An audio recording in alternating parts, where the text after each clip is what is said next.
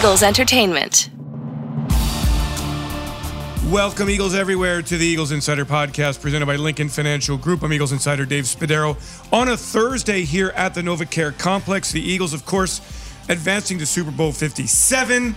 We're going to have daily Eagles Insider Podcast for you starting Monday of next week. We're very excited about that. This one is a great episode. We've got Ndamukong Suh coming into the studio. We've got Nick Sirianni. We're going to hear from Jalen Hurts and Brandon Graham.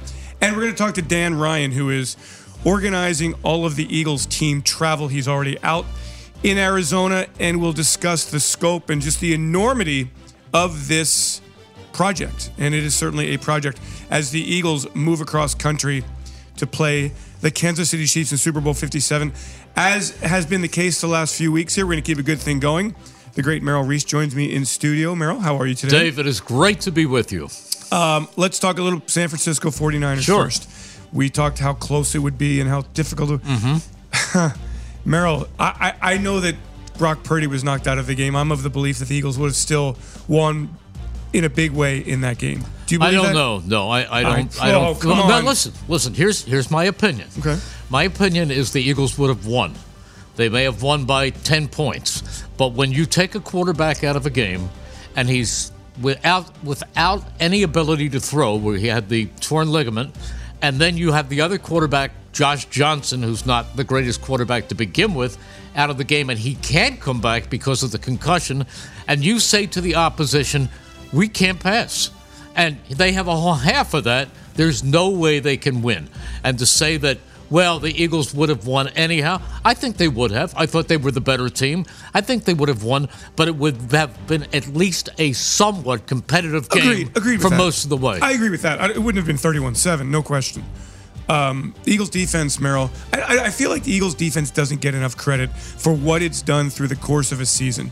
Your thoughts on what Jonathan Gannon, what all of these new players, the impact that Hassan Reddick has had. Yeah. I can't remember a free agent having more of an impact than Hassan. he should be a legitimate candidate for Defensive Player of the Year with what he has done. And I think Jonathan Gannon is an absolutely brilliant coach. He's done a great job putting people in position to succeed. Merrill, uh, we now move. Well, let- let's take a little bit. Let's take a step back here. Uh, what's what stands out here? Uh, several days after the NFC Championship game, what has stuck with you since then? Well, I, I have the belief that this is perhaps the strongest, most complete Eagles team I have ever been around in 46 years. And that belief becomes strengthened game by game. I think they are absolutely a complete team. Your performance, uh, your your evaluation of Jalen Hurts in this postseason. Jalen Hurts has done exactly what he has had to do. Uh, he's hasn't turned the ball over, or he had one earlier, but not since the playoffs began. But he's he's been outstanding. He's been absolutely outstanding. Has he been brilliant? Has he done anything fantastic? No, because he hasn't been required to. He's played under control. He's played methodically. He's done everything he has to do. There are games when he is tested where he has to go really deep and complete some passes through small windows. But these last two games have been so one sided that it's not necessary for him to take any risks at all. I don't want the answer now, but I will ask you the question now, so you can think about it, and we'll get to it later. Is this the best Eagles team ever? So don't answer the question. All right, let's get to the interview first. Ndamukong Suh, Eagles uh, late season edition, mid-season edition. He's played 10 games with the Philadelphia Eagles. Uh, an interesting, interesting guy. I had him in studio earlier today on this Thursday. And um, here's how the conversation went one on one with Eagles defensive tackle and Suh. I, I, I don't know I don't know him I don't know Ndamukong Suh so I'm very excited to interview you. Um, it's interesting. Like I I'm going to start with a an observation and don't Okay. don't take it the wrong way. So I've been here a long time and there there are three players who kind of like possess that regal um, um, nature of being great football players and also like having a very learned perspective of the world. And I'm, I'm taking the leap to include you in this very ex- extremely uh, impressive list. Reggie White, um, Troy Vincent, Yeah. Malcolm Jenkins. Do you feel like that? Like you, because I feel like you have this very So- well-rounded human beings. That, And I uh, feel like that's what you are. Yeah, no, I appreciate that's a it's an amazing compliment, especially with that group of guys. I've heard a lot of things about uh, Malcolm Jenkins. Uh, was just talking to Coach Rock about Reggie White. He got to spend time with him, be around him, uh, and Troy Vincent's uh, a special human. Obviously, he's one of the top executives over there at the NFL and, and doing an amazing job. Where has football? Uh, what has football allowed you to do with your life? I mean, football has created an amazing platform for myself and my family, uh, not only to learn and meet people left and right, but also the opportunity to, to play a, a great and fun sport. Uh, something that I didn't grow up playing very much at all. I was. Uh, very keen on the European football. My dad played professionally over in Germany, and that's been our family sport ever since. My sister played for my dad's country.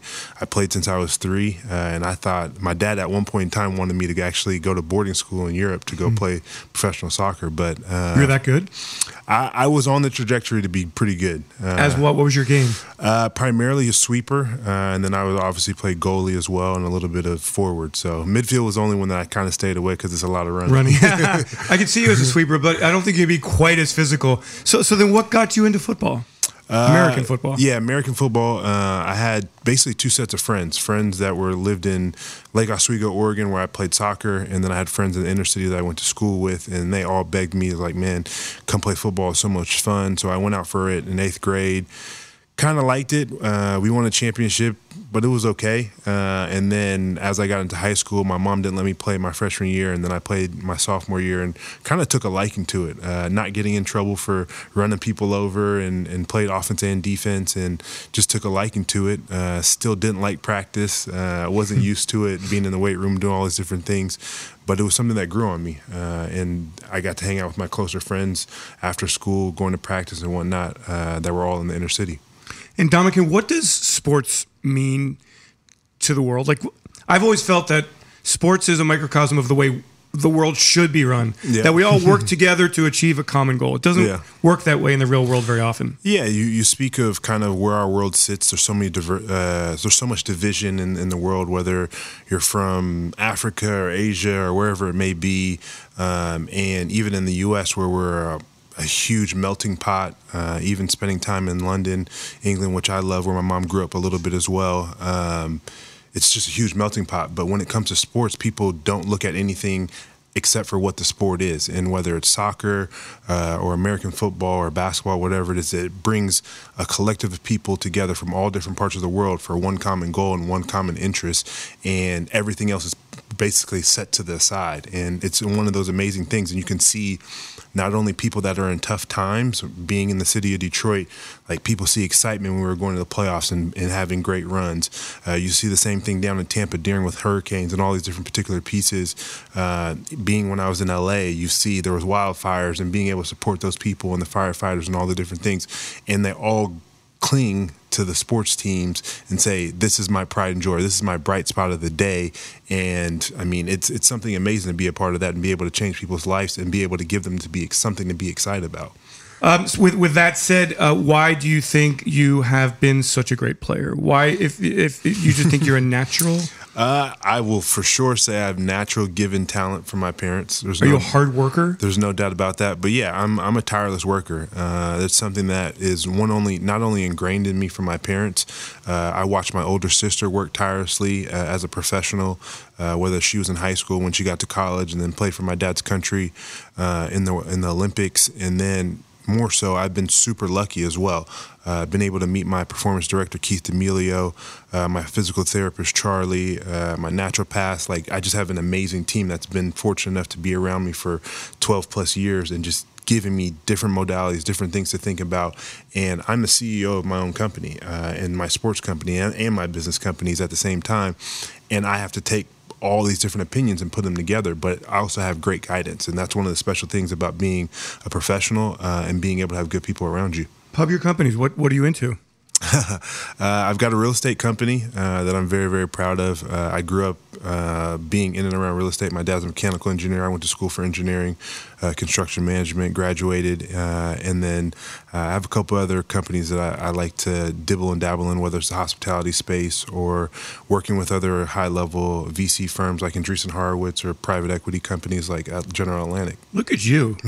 That's what I, that I was right. That you're not just a football player for sure. Um, and Ndamukong, and I, your career's been so interesting. All decade player, five All Pros, Pro Bowls.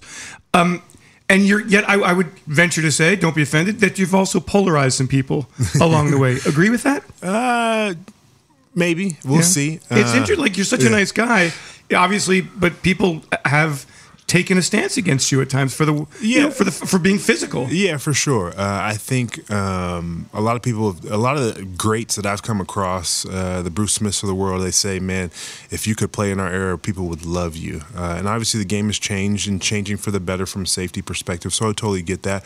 Uh, but I think uh, at the end of the day, a lot of people look at me and it's not from an unbiased lens. Uh, and that's my thing that I've always said and, and, prided myself on is like, look at me from an unbiased lens and tell me that I'm a bad person. Uh, just look at my body of work. Uh, just go from there. Yes, I'm very physical. I'm supposed to hit people as hard as I can. I'm supposed to hit running backs, quarterbacks, no matter what on the offense. You're not supposed to like me.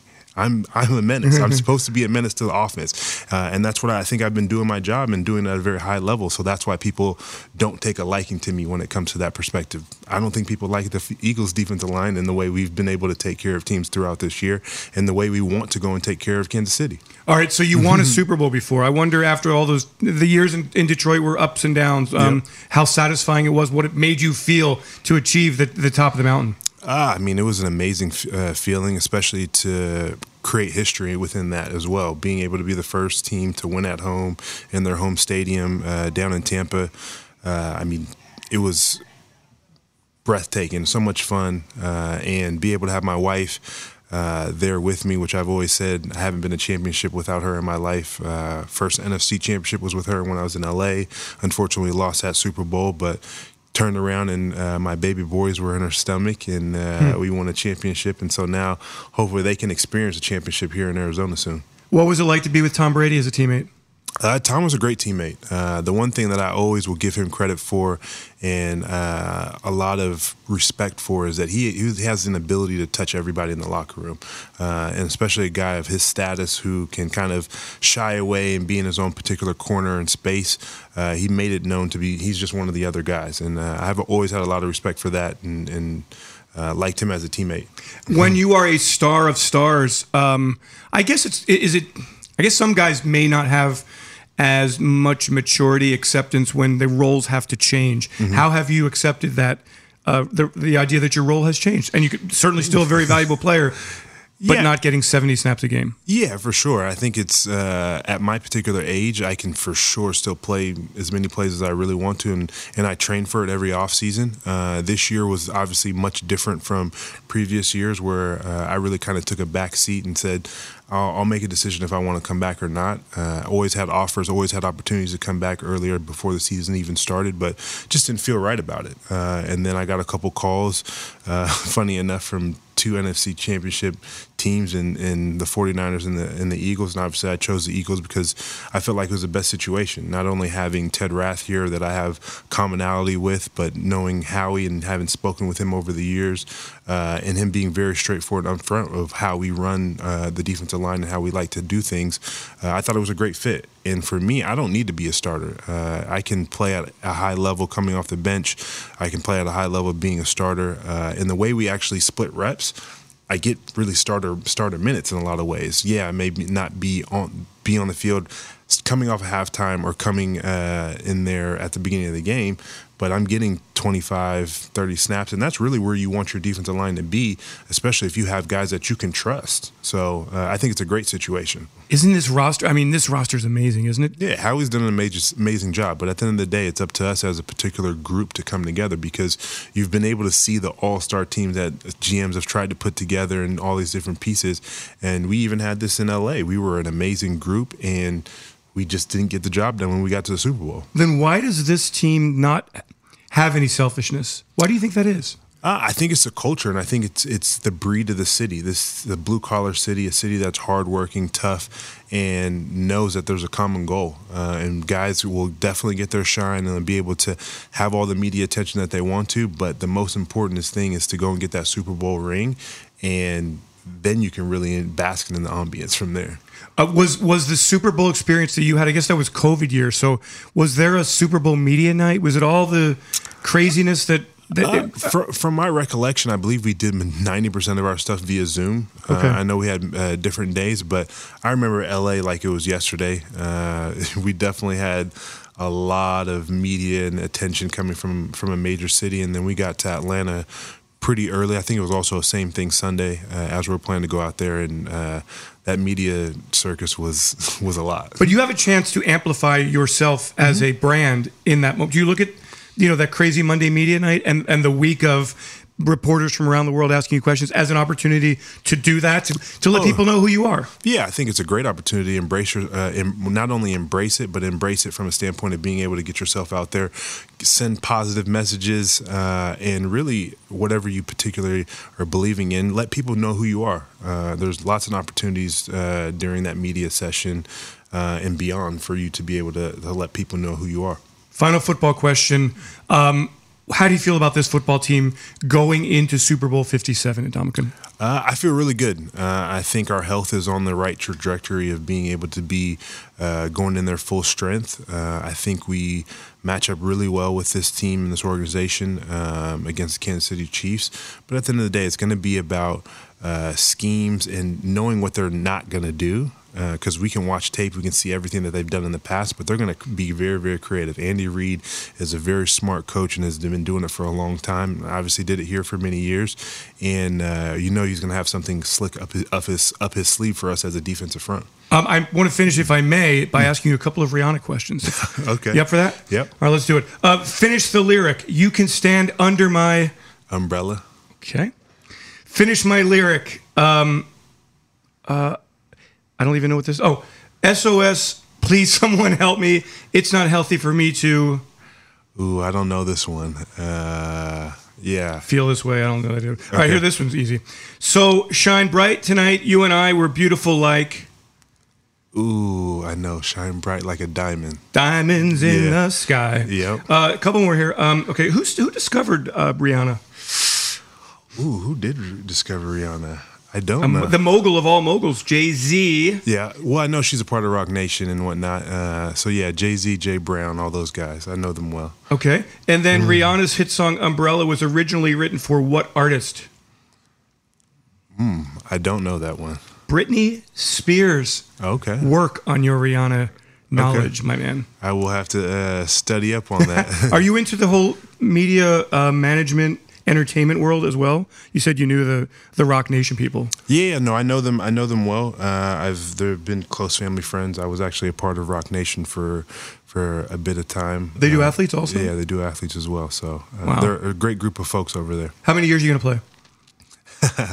We'll we'll see. I, I- I feel like I've still got a couple more years left in me, but honestly, it's it's going to come down to. I mean, I love spending time with my kids and my family, um, so it's got to be the right situation. Will we see when you're done playing in five years, whatever it is? Will you be a politician? Will you be a broadcaster? Will you change the world in any ways? Uh, I don't know if I'm into the politics side of things. Uh, I know politics run run our world in a lot of ways, uh, good or bad. And then when it comes to analysts, uh, I, I'm definitely interested in it. Uh, I've had some conversations over the years. I think that's something that kind of held me off quite a bit from coming back to play because I was in the midst of some conversations. But uh, we'll kind of see. Wow. Hey, good luck in the Super Bowl. Thank you so much. Thank It's you. great to meet you. You as and well. Ndamukong Suh joins the Eagles Insider Podcast.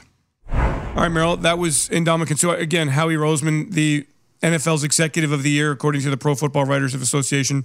Have you ever seen a better Howie year? 2017 was great, Yeah. but anything like this? Well, this has been unbelievable. Uh, you named them earlier, bringing in Hassan Reddick, the draft night trade that brought in A.J. Brown, the pickup right before the start of the season of C.J. Gardner Johnson, the acquisition of Bradberry, of James Bradberry, uh, Kyzir White, on and on. I mean, he has just done a remarkable job. Merrill, I've asked you the question before the interview with Suh. Is this is it possible to say that this is the Eagles' greatest team ever? Well, Dave, I really was a little boy and listening to a game on the radio, but I cannot uh, really speak about how great the 1948 1949 Eagles were. Now, if you're saying to me, is this the greatest Eagle, the greatest Eagles team post 1960? From the modern era. Let's not go back to Van Brocklin and Chuck Bednarik or people Fair. like that. But let's say from the Dick Vermeil era on, yes, this is the best Eagles team I've seen. And you can say that even though they have not yet won the Super Bowl. Yes. That because I, I'm not telling you that that they are going to win the Super Bowl. I feel that way. I'm optimistic. I think they're a more complete team than Kansas City, but the best team doesn't always win. But am I optimistic? Yes. But even though they haven't gotten to the Super Bowl yet, I mean they've gotten to the Super Bowl, they haven't played the Super Bowl yet. I can tell you that this is the best and most complete Eagles team I have ever seen. Well, the man who's in charge of this football team, Nick Sirianni, in his second season, our weekly one on one with head coach Nick Sirianni. We start with a talk about the offensive and defensive lines. Welcome, Eagles everywhere. It's our weekly one on one with head coach Nick Sirianni. I'm Eagles insider Dave Spadaro, and we're talking as the Eagles early in their preparations for Super Bowl 57 next Sunday in Arizona against the Kansas City Chiefs. Congratulations, first of all, on the big win against the 49ers. I know you're past that. Um, you're welcome. A great time. Uh, Coach, it- it is clear that, you know, your philosophy, Howie's philosophy really have meshed the offensive lines, the defensive lines. How do you feel about those two units going into the Super Bowl? And just their success allows you to do what as a play caller and as a defensive coordinator? It doesn't matter what level you're at. Uh, you win games with the offense and defensive line. We have such a deep defensive line group that can that can stop the run, that can get after the passer, and so it, it- every game starts up front. And uh, and then the same thing with the offensive line. You know, just what can you say about that group? One of the best offensive lines ever assembled, and you know that's important for any play you run, not just a run play, but a pass play, because that's where it starts off. So we got two special groups right there, you know, with special players and special leaders on those groups, you know, and so you know we go as they go, and uh, you know going into the Super Bowl, we'll, we'll ride them just like we like we have all year. I feel like nobody really refers to them as being the most physical groups on the field. I think that's not accurate. Like I think they are the most physical groups on the field. Yeah, for sure. I mean, that's there's a, there's a lot of banging going on in, in the in the up front, and um, you know we got tough guys there, mentally, physically tough, and, and just phenomenal players, great people, um, great leaders. Depth you talk about also is in the running back room. Uh, obviously, Miles Sanders, a Pro Bowl player. Boston Scott's made big plays as his, in his time here. Kenny Gainwell's really come on. And why does it work so well, Nick, that you know you've been able to work all three of them into the offense? Nobody ever complains about their touches. Uh, I remember back in training camp, people were saying, "Hey, you need a big back, you need a power back." You didn't do it. Why, why is it working so well? Or what kind of depth do you have there? Well, first of all, I think everybody has a role uh, with with what they with what they do, right? And, and guys can have similar skill sets, and or they can have different skill sets. But everyone has their role. Everybody uh, has really dove into their role and excelled at their role. And that's when you're getting great play from a position group where you have guys that are doing different things and, and having different roles and really excelling at them. And then there's the selflessness of, the, of every one of the guys, how happy they are for each other when they're making plays, when they're scoring. And Kenny, uh, you know, Kenny's done a good job for two years now. He had he, he was just had a knack for the end zone last year. He's having some more touches here into the playoff run, and he's and he takes advantage of the opportunities he gets. You know, Miles obviously our guy and our go-to guy, and and I believe the other two guys that when they've come in, they know what to do, they know how to do it, and they've excelled in their role and taken advantage of the opportunities that they've had, and that's what you want. Is, is Kenny a big back kind of runner? He runs like a big back. He runs physical. He, you know, he runs. You know, he's got great vision. He does a great job on third down. I think that him and Boston do a great job of lowering their pads and, and finishing things off. And yeah, they, you know, you could say that there are there are power back, but they all have a different skill set and and some similar skills too. And uh, just really pleased with that room. Coach Singleton's done a great job of of getting the guys ready to play. The guys have done a great job getting ready to play, and and, and you know Trey even has had had had some good uh, games here this this year, and uh, you know we're excited about what what the future holds for Trey. And Miles, of course, a Pro Bowl player. What a fantastic season he's had. It was great to see on Sunday the defense whole and healthy and Avonte back on the field and CJ Gardner Johnson really playing, flying around the football. Um, Coach, this team then took the football away three times, just like it's been for much of the season. What has this defense done to be so good at taking the football away? You know, it's obviously a full team defense, right? You get pressure up front, and there's going to be opportunities for for interceptions. But as we always always do, we go crazy and obsess ourselves about how we're going to teach takeaways, how we're going to teach protecting the football sometimes at the end of the day with the takeaways it's about the guys you got back there. And we got special players you know in the secondary. We got special players rushing the passers. We got special players in the, at the linebacker group that can get after the football. And we've done a great job of that this year. We knew going into last game that the Niners were 15 and 0 when they won or tied the turnover battle but they were 0 and 4 when they didn't. And so that was going to be a key to the game, and not only protecting the football on offense, but also taking it away on defense. And our defense did a phenomenal job, and they've done a good job all year. And you know, regardless of you know this next game, that's going to be a key to this next game too. Uh, we know it, and we know that's just the way football goes. Is it's the explosive play battle and the and the uh, turnover battle. Speaking of the next game, Super Bowl 57 against the Chiefs. Their defense led by Steve Spagnuolo, formerly a coach here with Jim Johnson. We know the Jim Johnson defense well from his time in Philadelphia. What is it about Spags' defense that's challenging to you? And I know you prepared for it in the 2021 season. Again, still early in our studies and still early in, in going through everything. But, you know, when you got good players and you got a scheme that challenges you, that's always going to be you know, a tough defense to go against. They're, hey, they're here for a reason, right? They're, they're a good defense. They're a really good football team, really good defense. And you know, I think they're coached well and they have good players. You know, you know, one of the better players in the NFL with Chris Jones, and and they got good playmakers at every at every level. And so, good playing and good coaching is going to eh, you know make sure that we're that we're going to have to be on our stuff to make sure we're ready for the challenge. Same with the Chiefs on the other side of the ball. Patrick Mahomes is outstanding. You've studied quarterbacks what makes him so great? Yeah, you know, he's just got a great command of the, the team. It looks like he, from afar, he looks like he's a really good leader.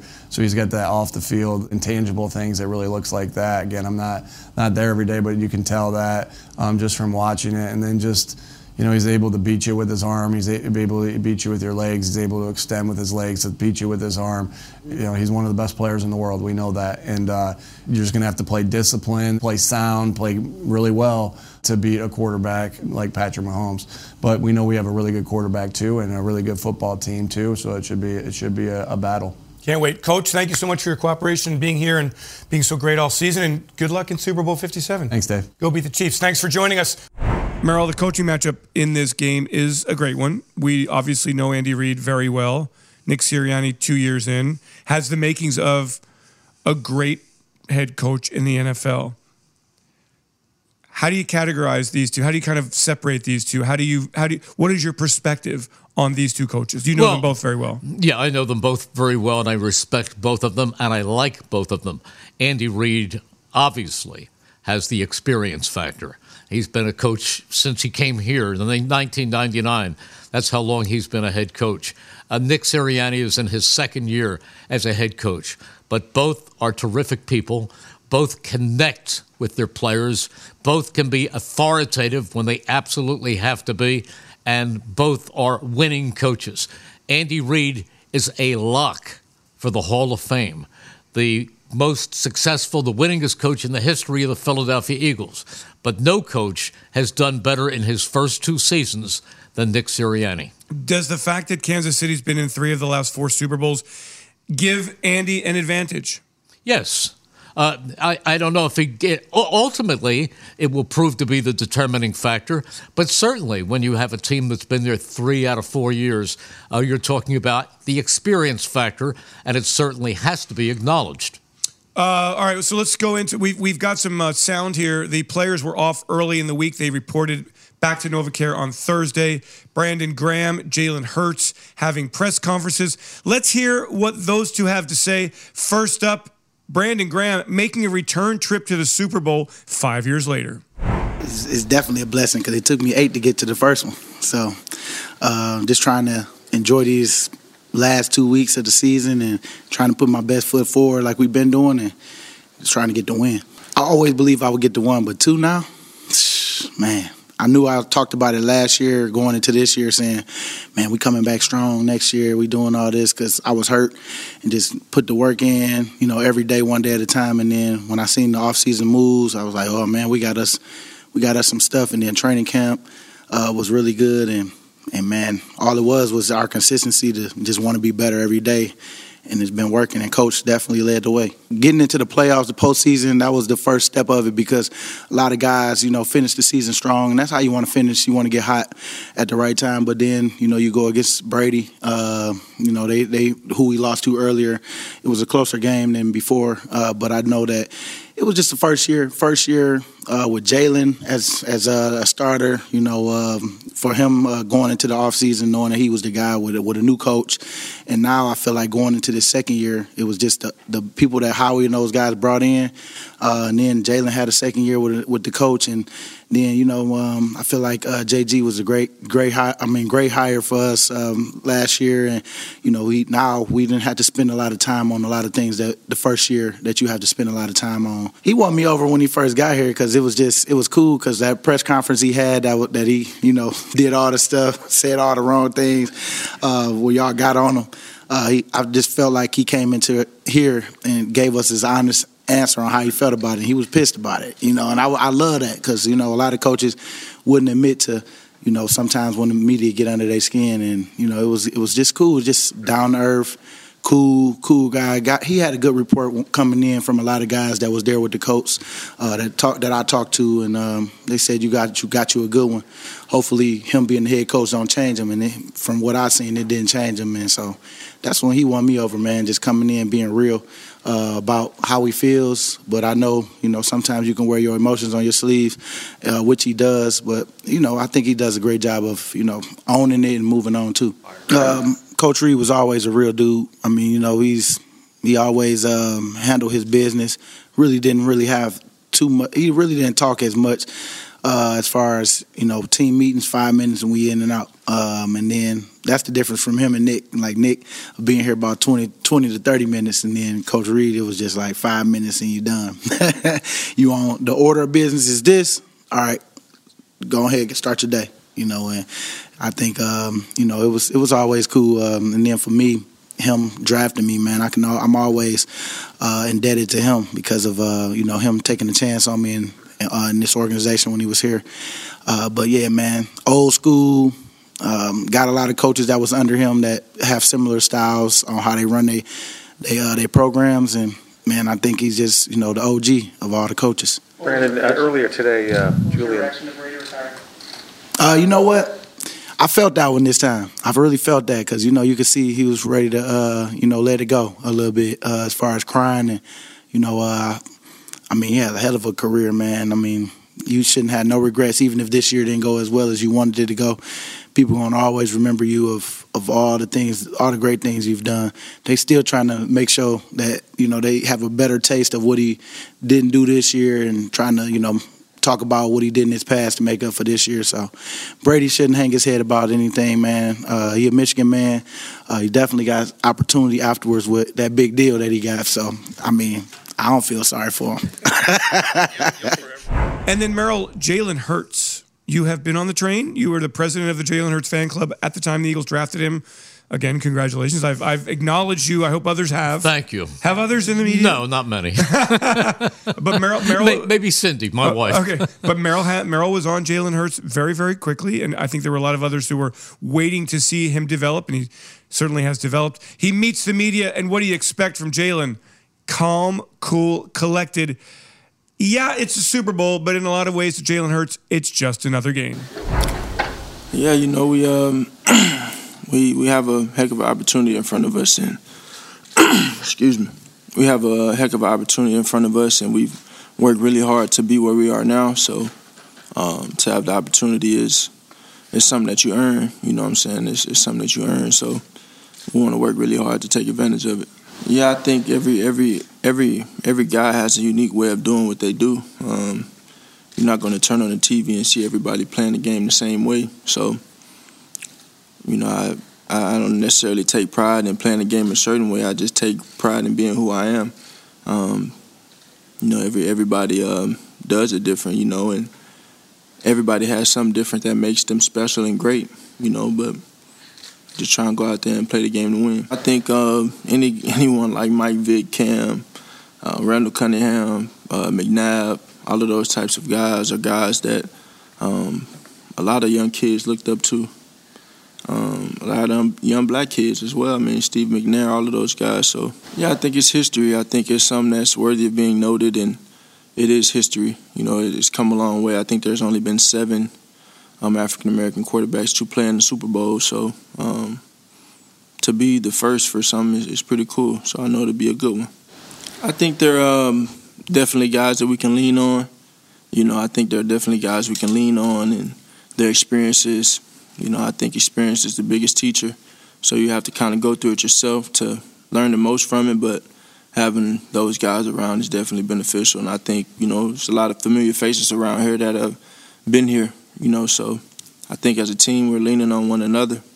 I appreciate that a lot. I appreciate that a lot. Those are guys that I've watched as, as a kid, um, looked looked up to for a long time, and now have them here and kind of blazing their trails and you know trying to create new ones. You know what I mean? Um, those are guys I have a lot of respect for. Um, and I think I just try and go out there and play the game with passion and, um, you know, go go throughout the process of preparing for games and giving it my all uh, every day I'm here and every time I'm on the field and you know, just leading. So I appreciate that. Merrill, uh, it's Patrick Mahomes and it's Jalen Hurts. Um, you know, Patrick's five, 52 touchdown passes this year, four more in the t- in the playoffs. Uh, again, a, Pro Football Hall of Famer, the best in the league. Would you say that right now? Yeah, I would. What do the Eagles do against him? Uh, again, they have to be very, very wise in what they do. You can't gamble uh, a lot with Patrick Mahomes. You can't blitz a lot because he can pick you to pieces. You have to play sound defense. You have to be very, very careful, but play aggressively, but don't go crazy blitzing him because he is he is impervious to that. Um, did you watch the AFC Championship game? I'm sure you went home sure, and watched it. I did. Amazing to me that a high ankle sprain would not impede him more. Not only did it not impede him, but the play that determined the game was Patrick Mahomes running the football and then getting the benefit of the late hit that set up the winning field goal. No, he's amazing. And put two more weeks behind the injury, and I think that uh, Patrick Mahomes is going to be in pretty good shape for this game. I, I think the Eagles' pass rush, though, is going to be very important. Travis Kelce, I don't remember the last tight end. I have to look it up, and I will. Who's hurt a Jonathan Gannon defense, as we saw so many times with Jim Schwartz's defense. I know Travis Kelce's great and almost unstoppable, but I don't remember one taking over a game. Well, the one I was worried the most about was George Kittle. But George Kittle was not in a position to do anything without a quarterback to get him the ball. Yeah. Well, that's the uh, that's a little bit of the matchup. We got more coming next week, of course, um, in this Eagles Insider podcast presented by Lincoln Financial Group. Want to give you a little bit of the inside, and in this week's extra point, the Eagles are moving out to Arizona. First on Sunday, the football team goes out. Then various Chargers fly out on Thursday and Friday. And the man in charge of it all is Dan Ryan, the director of team travel and football logistics. He's in his 11th season with the Eagles, and he has a huge, huge project on his hands. We spoke earlier this week about the job and what has to go right for the Eagles to feel like it's home away from home in Glendale, Arizona. Dan, uh, I'm sure it's beautiful weather out there, and you're really enjoying yourself in Arizona. Uh, you, you, went out early. T- tell me what your responsibilities are, and just if you can kind of encapsulate how enormous this project is. Yeah, we're out here with uh, a team of four right now. We have uh, four more employees coming in tonight, and then a whole bunch of employees coming in uh, throughout the rest of this week just to help us start preparing. Um, we've got uh, a whole bunch of things on our plate. I mean, everybody knows obviously we're we're moving the whole team out here, and it's you know some more players than usual, um, and you know all the staff that are are here to support all the players and things like that. So that's that's kind of one piece of it, and then we're we're moving, uh, you know, the friends and family of the players and of the staff and the coaches out here too. So there's a, a little bit of a different component that that brings that we don't typically do. Um, we've we've practiced this a lot. I think uh, not only this year but in years past, and it, and it doesn't hurt having the experience with a lot of the same personnel here from the the 2018 Super Bowl. So we've we've got the blueprint for it. We're in a we're in a good spot, and you know, it's it's nice. Uh, I I heard you guys got snow back there this morning, so it's it's nice that we're out here and, and you guys are back there. well, I, I'm glad you can laugh about it. That's really encouraging um, because I don't think you're seeing much of the sun at all. Um, okay, how, just for people who don't know, how large is this party? How how many moving parts are there? I mean, it, normally, so on a normal game week, Dan, you're moving how many people uh, on a Saturday and basically returning on a Sunday night in a in a typical environment?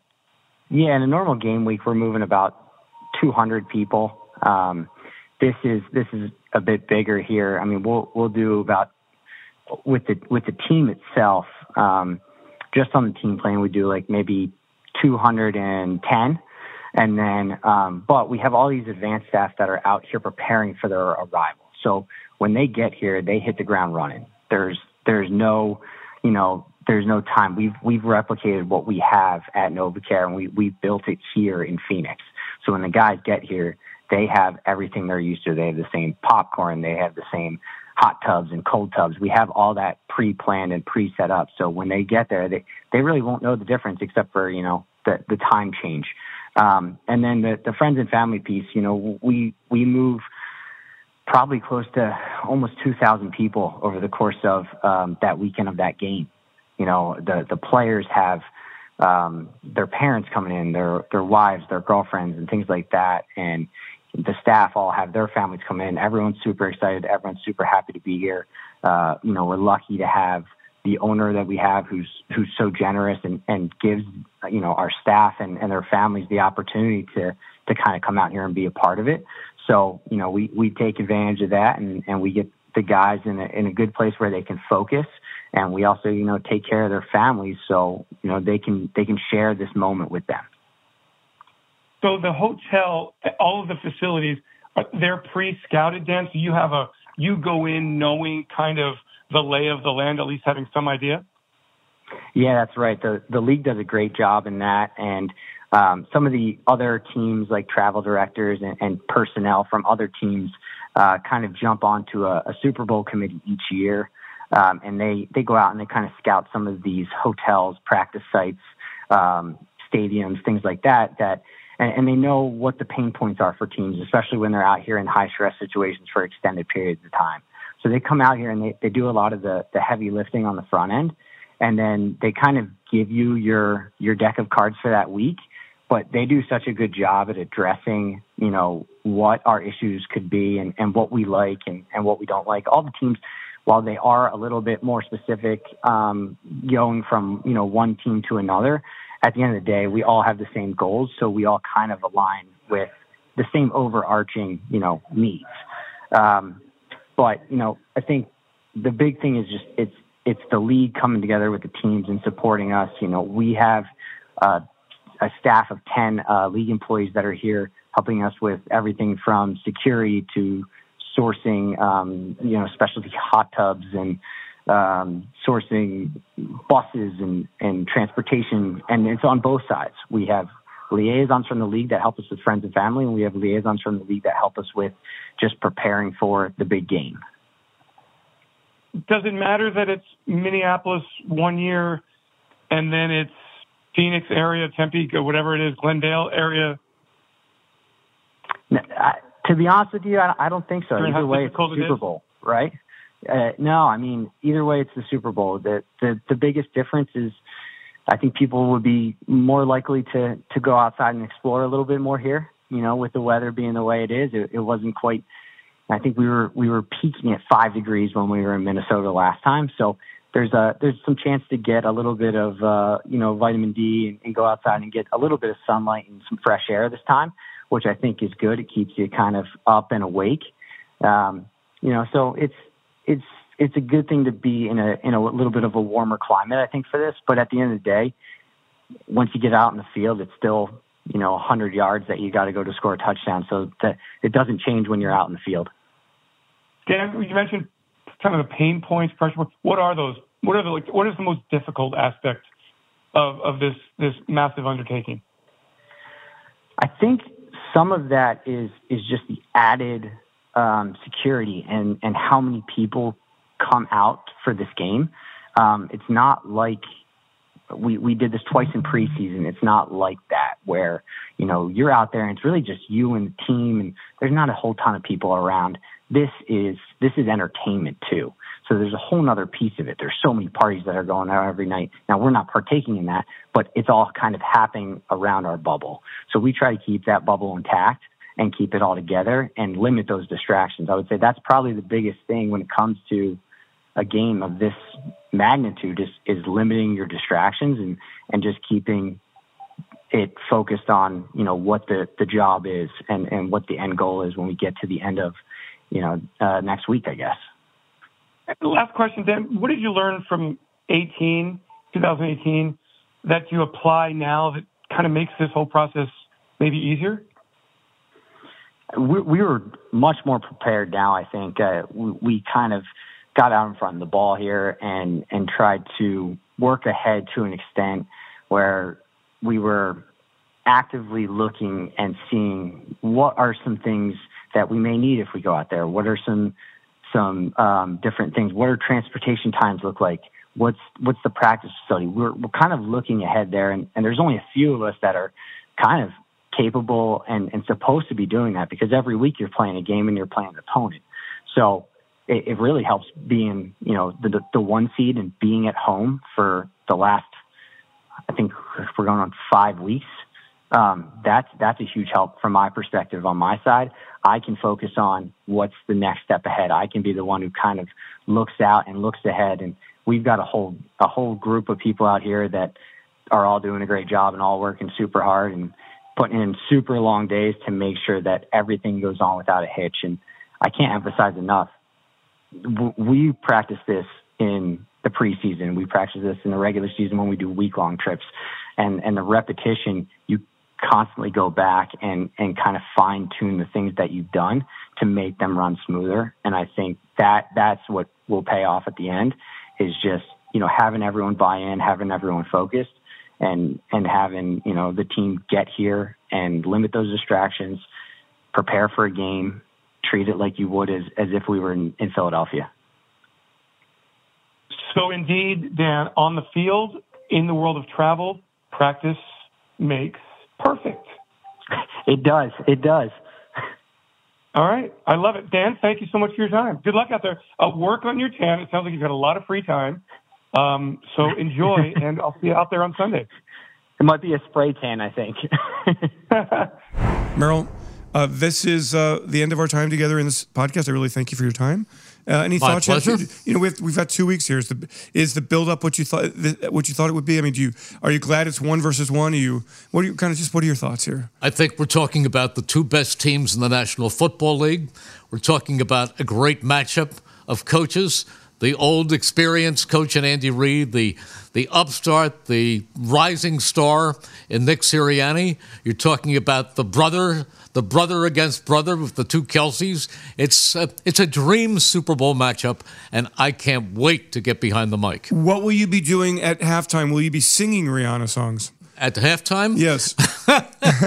I will be taking a deep breath, going over our statistics, and preparing for the second so half. So tell me about the press box accommodation. Will you do you know where you'll be for the? I don't. I know where I was when we when the uh, the Eagles played Arizona earlier in the season. Did you like that press box oh, no. location? We were in the corner of the end zone. Okay, okay. Uh, so that this is not this is not um, um, FedEx Field, but this is not Lincoln Financial Field for you in terms of prime time it's- location. No, from it's a long way from the Link or MetLife or some of the other stadiums that we've been in. It's uh, we are not it, we we are not given a bird's eye view. Merrill, thank you for joining me. I appreciate it so much, and uh, we will see you in Arizona. Can't wait to be out there with you. Uh, thanks again to everyone who's listening. We'll be back on Monday, starting a daily podcast, Eagles Insider Podcast.